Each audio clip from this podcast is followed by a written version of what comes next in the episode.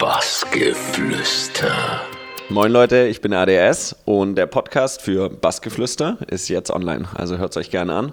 Ich hatte super viel Spaß bei dem Interview. Vielen Dank an euch.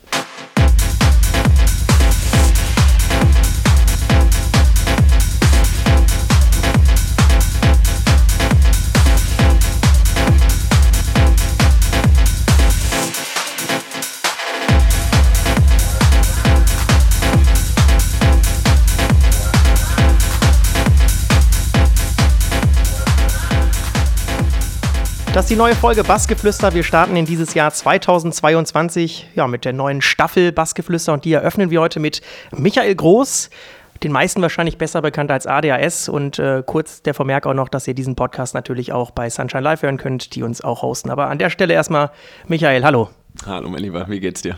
Mir geht's wunderbar. Wenn ich äh, dich gerade so angucke, dir scheint es auch ganz gut zu gehen. Mir geht's auch ziemlich gut, ja. Kann man so sagen. Michael, wir wollen ähm, immer mal ganz am Anfang gucken äh, und so ein bisschen auch ähm, hinter die ja, verdeckten Tücher schauen. Was haben die Artists, die wir hier interviewen, äh, früher gemacht? Wie kam es dazu? Also gebürtig kommst du aus Ravensburg, warst früher auch Hip-Hop-DJ. Welche Erinnerungen hast du äh, an diese Zeit? Erstmal, dass Hip-Hop-Auflegen doch recht schwer ist. bin am Scratchen, glaube ich, gescheitert, deswegen bin ich dann irgendwann auch zur Techno gewechselt. Aber ja, ich habe meine Wurzeln so im Hip-Hop, habe früher unfassbar viel Hip-Hop gehört, selber versucht zu rappen, dann versucht Breakdance zu machen, dann versucht zu sprayen, gemerkt, dass alles nicht so mein Ding ist und dann aber gedacht, so, okay, irgendwas muss mit Auflegen sein. Und dann kam ich so langsam über eher einen leichteren Haus zu Techno aber auch so ein bisschen diesen Lifestyle geprägt damals. Also ich weiß noch, ich hatte auch früher immer so äh, die Kani-Hose an und äh, so. ja, safe. Wir haben bei Towns eingekauft, dieser ganz billige Store, irgendwie die Baggies auf, weiß weiß ich wie breit, ey, wirklich. Und der damals noch dünnere Beine. Das war so, ah, gute Zeit aber gewesen, ne? wirklich gute Zeit. das mit den dünnen Beinen kenne ich. Ich muss gleich mal drauf achten, wenn ich, wenn ich aufstehe. Also da sitzen wir beide im selben Boot.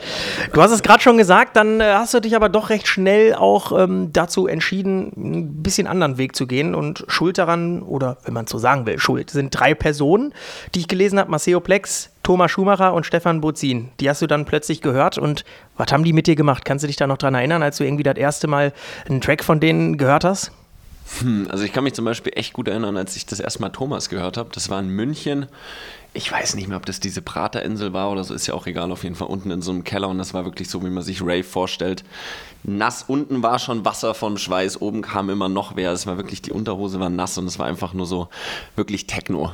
Und das war ziemlich einprägsam, das habe ich immer noch von meinem inneren Auge. Und in der Zeit habe ich halt auch angefangen, mich viel mit DJing zu beschäftigen, wahnsinnig viele Videos von Maceo Blacks angeguckt und der Typ hat einfach Attitude so an den Decks. Und Botzin war immer diese, ich weiß nicht, jeder, der Botzin schon mal gesehen hat, weiß, was ich meine, wenn ich meine, der Typ geht ab hinter dem, was er da macht, so. Und irgendwie habe ich das auch immer gefühlt, dass ich mich schon viel bewege und habe gedacht, okay, geil, das kann man wirklich machen, so wie der. Und kann sich gehen lassen, wie man halt so sein möchte in dem Moment. Deswegen die beiden, äh, die drei haben mich schon echt, glaube ich, am meisten geprägt, so. Und bevor wir jetzt äh, sehr viel schon spoilern, weil da sind wir noch nicht angekommen, aber du bist viel mit Thomas Schumacher auch gerade zusammen. Da musst du dich ja manchmal dann auch noch ein bisschen kneifen, oder? Dass der Mensch, der dich so ein bisschen dahin gebracht hat, jetzt auf einmal neben dir sitzt, oder? Immer noch unfassbar. ja, ja, safe. Das ist manchmal in, in der Session, dann selber gucke ich so rüber und dann grinst er so und ich denke so, geil, Alter, das ist er ja wirklich. ist schon echt dope. Ja, da kommen wir auf jeden Fall gleich noch ausgiebig äh, zu. Ähm, aber wollen wir noch mal bei deinen Eventreihen ansetzen, mit denen auch so ein bisschen, ja, sag ich mal, alles anfing. Lass uns tanzen und Deus X, Deus, mhm. Deus X. Ähm, lass uns doch da mal so ein bisschen teilhaben. Wie, wie fing das bei dir an und äh, was hattest du mit diesen Eventreihen genau vor? Wie, wie sahen die aus? Also eigentlich Lass uns tanzen war wirklich das Baby, was wir lange verfolgt haben und das war auch der Einstieg so in die elektronische Szene. Wir haben mich, bevor ich Haus und Techno aufgelegt habe, schon veranstaltet. So einfach als Nebenjob irgendwie neben, neben Schule und dann neben Studium. Das habe ich damals mit Kumpels zusammen gemacht. Wir haben uns irgendwie den, den heimischen Club da immer gemietet, das Duala, und dann halt erstmal ganz random Partys gemacht und dann irgendwann gemerkt, dass man jetzt doch nicht mehr so auf Dubstep und Mainstream-Shit steht und dann halt langsam angefangen über so eher hausige Acts, wie sie damals gut liefen, so Nico Push und weiß was ich was, so langsam Robin Schulz und dann so langsam immer mehr in Techno gekommen. Und da in der Zeit hat sich eben auch mein Sound entwickelt. Also es war irgendwie, war echt auch eine geile Zeit irgendwie. Ja, das, das, ist ja immer das Schöne, ne? dass man so ein paar Erinnerungen dann wieder aufweckt, die vielleicht ja auch anders sind als jetzt heute, aber trotzdem irgendwie auch geil. Ich meine, wenn du gerade gesagt hast, Robin Schulz, klar, jetzt mit unserer Musik, die wir aktuell hören, wahrscheinlich nicht mehr so viel gemeinsam, aber es ist ja trotzdem, äh, mit dem, den hast du mal gebucht gehabt dann oder für ja, den Club? Relativ oft. Wir hatten lustige Zeiten zusammen. Ja, das äh, kann ich mir gut vorstellen. Auch ein feiner Kerl. 2013 kam dann so ein, so ein nächster Meilenstein, so ein kleiner Step bei dir auch. Äh, Resident wurdest du dann im größten Techno-Club in Innsbruck, dem Club Cubic. Wie kam das denn? Ich meine, ist ja schon mal ein anderes Land. Da freut man sich doch auch schon mal drüber, oder? Genau, ich bin dann da hingezogen beim Studieren. Also ich habe Psychologie noch studiert. Und bin, glaube ich, bei der allerersten Party, wo ich da war, direkt zu ihm hin und meinte so, hey, bin neu in der Stadt, hab Bock zu veranstalten. Wie sieht's denn aus? Er so, ja, ja, red mal irgendwann anders mal, schreib mir mal eine Mail. Oder Facebook, genau, damals hatten wir ja noch Facebook benutzt. Habe ich ihm Facebook geschrieben und meinte so, ja, wie sieht's aus? Können wir Dates irgendwie festlegen? Ich würde gerne was machen, habe die und die Act-Ideen. Haben wir so, cool, können wir machen, da und da, aber ich bräuchte noch einen DJ. Hast du denn, kennst du einen DJ? Ich so, ich habe aber gerade erst, glaube ich, vielleicht ein halbes Jahr gespielt oder so. Und da hat er mich aber einfach eingeladen. Und dann bin ich echt ab der ersten Nacht war ich der Resident. Das war wirklich mega geil. So, und natürlich voll das vorbereitete Set gespielt, da irgendwie drei Wochen lang gegen die Wand das Ding auswendig gelernt so. Aber ja, lief, lief gut irgendwie und meinte er so, hey, finde der cool, hätte mich auch gerne öfters dabei. Und dann ist da auch echt eine super geile Freundschaft entstanden. So, der hat mich auch voll, voll gefördert, mir voll viel gezeigt. Der hat ewig lang aufgelegt, der Mensch, so 30 Jahre nur mit Vinyl. Das war auch eine echt, war eine schöne Zeit, super viel gelernt so. Ja, du wirkst auf jeden Fall auch so, als würdest du diese Zeit nicht missen wollen, wenn man in dein Gesicht gerade geguckt hat. Echt schön. Und hat dir wahrscheinlich auch so ein bisschen den, den Weg geebnet zu dem, was du dann jetzt geworden bist, weil du ja auch regelmäßig spielen konntest. Mhm. Ähm, zwei Jahre später bist du dann nach Berlin gezogen. Du hast es gerade schon mal angesprochen, ähm, dass du irgendwie auch in die Richtung ja, Psychologie was gemacht hast. Ähm, in Berlin auch, glaube ich. Ne? Mhm. Was, was, was hattest du damit vor oder was hast du damit vor? Also ich glaube, es war drei Jahre später, weil Bachelor geht ja drei Jahre, also ich glaube 2016. Und der große Plan war eigentlich immer so schon im Drogenentzugsbereich oder so zu arbeiten. Ich habe da vor der vom Uni schon da gearbeitet und dann währenddessen immer. Und das ist schon was, was mich wahnsinnig interessiert, irgendwie Therapie zu machen oder so. Ist jetzt aber, muss ich ganz ehrlich gesagt, doch weit in den Hintergrund erstmal gerückt. So, es ist das beste Studium, was ich jemals hätte machen können. Psychologie einfach für sich selber, um mhm. im Umgang mit anderen Menschen und so. Aber momentan ist die Priorität doch bisschen verschoben worden. Ja, das kann man sich vorstellen und ich glaube zu meinen, äh, dass ich weiß, was es ist. Wahrscheinlich Musik, nehme ich an, ne? Ja, eins und eins. Aber war Berlin dann auch, ähm, war, war, das der Grund, weshalb du dann auch gesagt hast, äh, so du haust eigentlich quasi eine Fliege mit zwei Klappen, du, ich möchte jetzt unbedingt, nee, andersrum, ne, zwei Fliegen mit einer Klappe, so rum. ähm, du möchtest nach Berlin, um einfach eben dann auch hier noch zu diesen Studiengang zu vertiefen und gleichzeitig aber auch äh, Fuß zu fassen äh, in dieser Szene, die ja doch gut hier ist, einfach in Berlin ja, schon die, schon die beste. Das muss man einfach so frech sagen. Der, der Grund, warum ich dann echt gesagt habe, es muss unbedingt Berlin sein, war, als ich das erste Mal in Berlin gespielt habe. Das war 2015. Und danach sind wir danach noch in die in Sisyphos gegangen und ich stand so in der Hammerhalle und war so, okay, hier muss ich irgendwann spielen. Und da war ich so, das wird schwierig von Innsbruck aus. Und da habe ich gedacht, okay, ich muss hier einfach herziehen. So, das war wirklich so ganz klar, klar dann so, wenn ich irgendwie weiter in den Bereich kommen will, dann auf jeden Fall Berlin. Dann habe ich zum Glück hier einen Studienplatz gefunden so und dann hat das ganz gut gematcht. Und bist auch äh, Teil des Kollektivs Tanz aus der Reihe geworden. Genau. Wie ähm, hast dich da einfach wieder beworben, bist in den Club rein, hast gesagt, hallo, ich, ich, falls ihr noch einen DJ braucht oder? Äh, ähnlich. Nee, ich war dann hier so und habe erstmal, da war dann eben auch Deus Ex versucht, Veranstaltungen zu machen, habe gedacht, dass ich so Leute kennenlerne und bin damit aber böse auf die Schnauze gefallen, um es auf gut Deutsch zu sagen, weil ich einfach schon zu sehr nur im DJing war und nicht mehr begriffen habe, was eigentlich Leute wirklich wollen, also was der Konsument will, sondern ich habe halt nur Leute gebucht, die ich cool finde, die dann halt aber erst drei Jahre später den Mainstream, also den, die Zuhörerschaft erreicht habe. Das heißt, da habe ich so ein paar Mal echt reingeschissen, habe ich überlegt, was mache ich denn? Ich kann jetzt hier alleine starten, ist irgendwie schwierig. Und dann habe ich die gesehen und ich fand irgendwie das Artwork süß und keine Ahnung, habe denen einfach geschrieben, so hey Jungs, hättet ihr mal Bock, ich bin gerade neu in der Stadt, kenne hier keinen in dem Bereich. Und dann sind die Jungs einfach vorbeigekommen, haben irgendwie ein paar Tüten geraucht und haben uns gut verstanden. Und dann haben sie mich aufgenommen, ey. Bin ich heute noch super dankbar. Ja, und dann hast du diesen Kreis der ähm, Leute, die du mittlerweile kennst, auch um, um ein paar Prominente mittlerweile erweitert. Ähm, Lili Palmer hatten wir auch schon im Interview, sehr nett, liebe Grüße an der Stelle. Und Thomas Schumacher haben wir gerade schon besprochen, einer deiner Idole, kann man ja fast schon sagen. Ähm, wie kam das denn überhaupt zustande? Weil ich meine, man muss sich ja auch, also wer die beiden kennt, weiß, es sind sehr, sehr liebe Menschen. Aber ich glaube, wenn man zu so Personen kommt und sagt, hallo, ich bin neu in der Stadt, wollen wir uns mal treffen, dann würden die dir erstmal sagen, was willst du? Genau. Ähm, bei Thomas kam es tatsächlich auch über eine Veranstaltung. Also ein Kumpel von mir wollte damals ein Doppelbooking machen, hat gefragt, magst du nicht noch nach Innsbruck holen? Da habe ich gesagt, gut, können wir mal ausprobieren. War mir nicht so sicher, ob er funktioniert, ehrlich gesagt. Wurde eines Besseren belehrt, war eine Hammernacht damals. Und wir haben uns irgendwie wirklich von Anfang an gut verstanden. Und dann ich, ist es so ein Ding geworden, dass ich ihn, glaube ich, zwei, dreimal gebucht habe und nach dem dritten Mal meinte er so, lass uns das nächste Mal doch mal Back-to-Back -back spielen.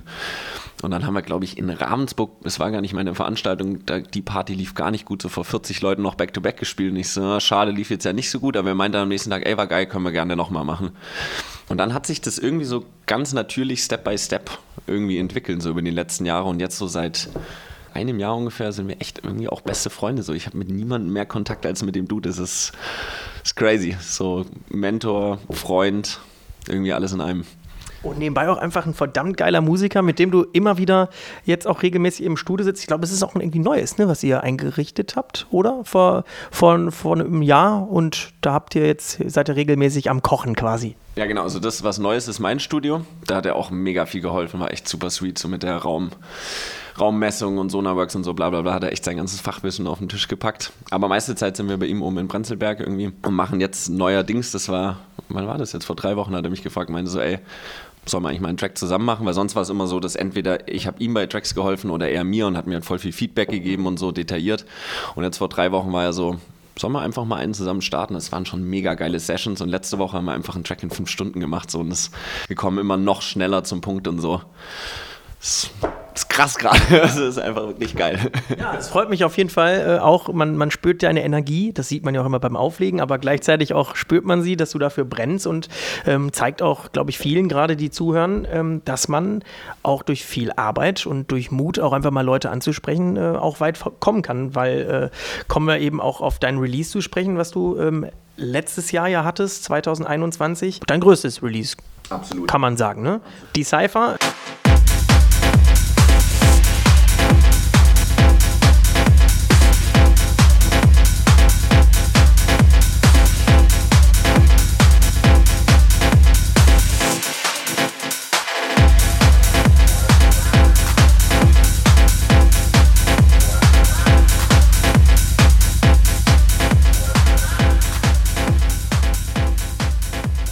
Das haben von Moni Kruse über Lili Palmer, über Adam Bayer wirklich irgendwie alle gespielt. Ähm, jetzt musst du uns da mal ein bisschen äh, mit ins Boot holen, wie das ist, wenn du hier so am Rechner sitzt und dann siehst du plötzlich, hey krass, das ist doch mein Ding, das, äh, Adam Bayer.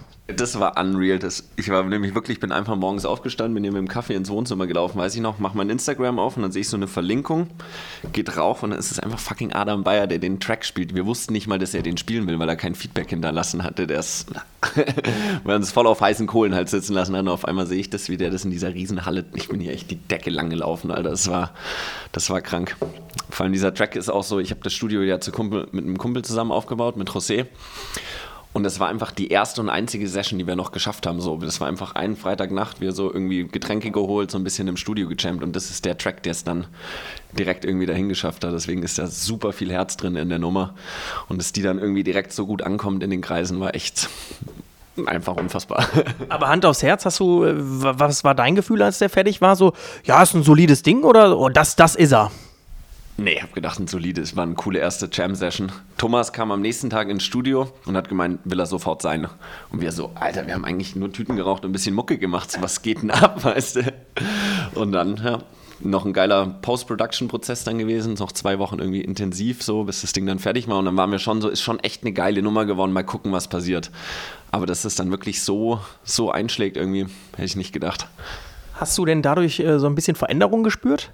Ja, absolut. Also Booking-wise, aber noch viel wichtiger auch einfach so von Kollegen, dass auf einmal bekanntere DJs einen anschreiben und sagen, doper Track und man hat so das Gefühl, man stößt jetzt langsam in diesen Kreis dieser Produzenten hin, wo ich, mir geht es ja eigentlich nur darum, mit anderen rum, Leuten rumzunörden, deswegen ist das für mich der größte Erfolg, einfach mein, mein Kontaktekreis zu Leuten, die ich bewundere, irgendwie aufzubauen. Da bist du auf jeden Fall auf einem sehr guten Weg, habe ich so das Gefühl. Und äh, wenn man sich dann auch noch anguckt, wo du überall so gespielt hast, also Sisyphos, Watergate, Ritter Butzke, viel Festival, Sonne, Mond und Sterne, Burning Beach, äh, Gigs in den USA, Mexiko, Ägypten, Bulgarien, England, Thailand, da können wir jetzt auch noch so weitermachen. Was soll da noch kommen? Oder beziehungsweise, was kommt denn da noch? Ich meine, das, das ist ja schon Wahnsinn. Und vor allem, du hast gerade, glaube ich, wenn ich richtig zugehört habe, gesagt, äh, das Sisyphos, da standest du mal vor und hast gesagt, boah, hier will ich meine Hammer alle auflegen und hast ja auch schon gemacht. Ja, ja, das, aber es geht immer noch weiter. Es gibt ja noch so viele krasse Orte, wo ich irgendwie hin will. Das ist auch, ich will eh die Welt sehen, schon immer. Deswegen umso mehr noch im Ausland, umso besser natürlich. Aber das allergrößte Ziel ist eigentlich immer nur weiter inspiriert zu bleiben und irgendwie mich zu verbessern im Musikmachen selber, weil der ganze Rest folgt dann. Aber mittlerweile ist das oberste Credo einfach nur besser zu werden in Musik so. Und ich denke mal, der Moment, als du dann in dieser Hammerhalle standest und den, den Soundcheck gemacht hast oder so den, den ersten Menschen da schon mal hast tanzen sehen, war, war wahrscheinlich ähm, Minimum genauso wichtig und krass für dich, wie als Thomas Schumacher gesagt hat, ja, lass doch mal uns treffen Definitiv. Ich, das, das war Mittwoch, der 24.05., glaube ich, 2017 oder so. Das weiß ich noch. Echt 0 bis 3 die Halle aufgemacht. Ich war so fucking nervös wie noch nie in meinem Leben. Und als dann so die ersten, meine ersten, meine ganzen Freunde waren, dann sind alle direkt in die Reihe und haben mich so angeguckt, wir sind mit dir und so. Und das war so ein krasser Moment, weil ich so, fuck, es ist echt passiert jetzt. So, ich stehe wirklich hier und da, wo ich immer hin wollte irgendwie. Das war wahrscheinlich auch diese, diese also ich hatte das Gefühl immer, es ist sehr energetisch da auch einfach. Und irgendwie, alle drehen durch. Die Energie nach Hamal ist wirklich die beste auf der ganzen Welt so. Das habe ich bisher noch nicht erlebt. So, das ist natürlich die abschließende Frage. Äh, nachdem wir hier schon ganz viel Funkeln und Leuchten in deinen Augen gesehen haben, was du alles erreicht und geschafft hast, aber was, ähm, ja, nimm uns mal ein bisschen mit auf die Reise in diesem noch sehr jungen Jahr, jetzt 2022. Was äh, können wir von dir noch erwarten? Kannst du schon irgendwas verraten? Mm, vor allem, ja, release-technisch wird auf jeden Fall was richtig Gutes passieren. Ich weiß nicht, ob ich schon den Namen, ich werde auf jeden Fall auf dem Label releasen, wo ich vor drei Jahren gesagt habe, als ich angefangen habe mit Produzieren, da will ich hin. Das wird jetzt ziemlich bald passieren, so Anfang März, wenn nicht wieder irgendeine Verschiebung kommt durch Covid hier. Aber ja, dann eben die EP mit Thomas wird bald rauskommen und noch meine erste Solo-EP ist auch ready. Das heißt, jetzt geht's ab. Gut, dann hoffen wir einfach, dass du die bald auch wieder ganz schnell in der Hammerhalle und und und am besten back-to-back mit Thomas Schumacher alle performen kannst. Sagen vielen Dank für deine Zeit, das nette Gespräch und äh, viel Erfolg weiter in dir. Cool, vielen, vielen Dank für das Interview. Sehr viel Spaß gemacht.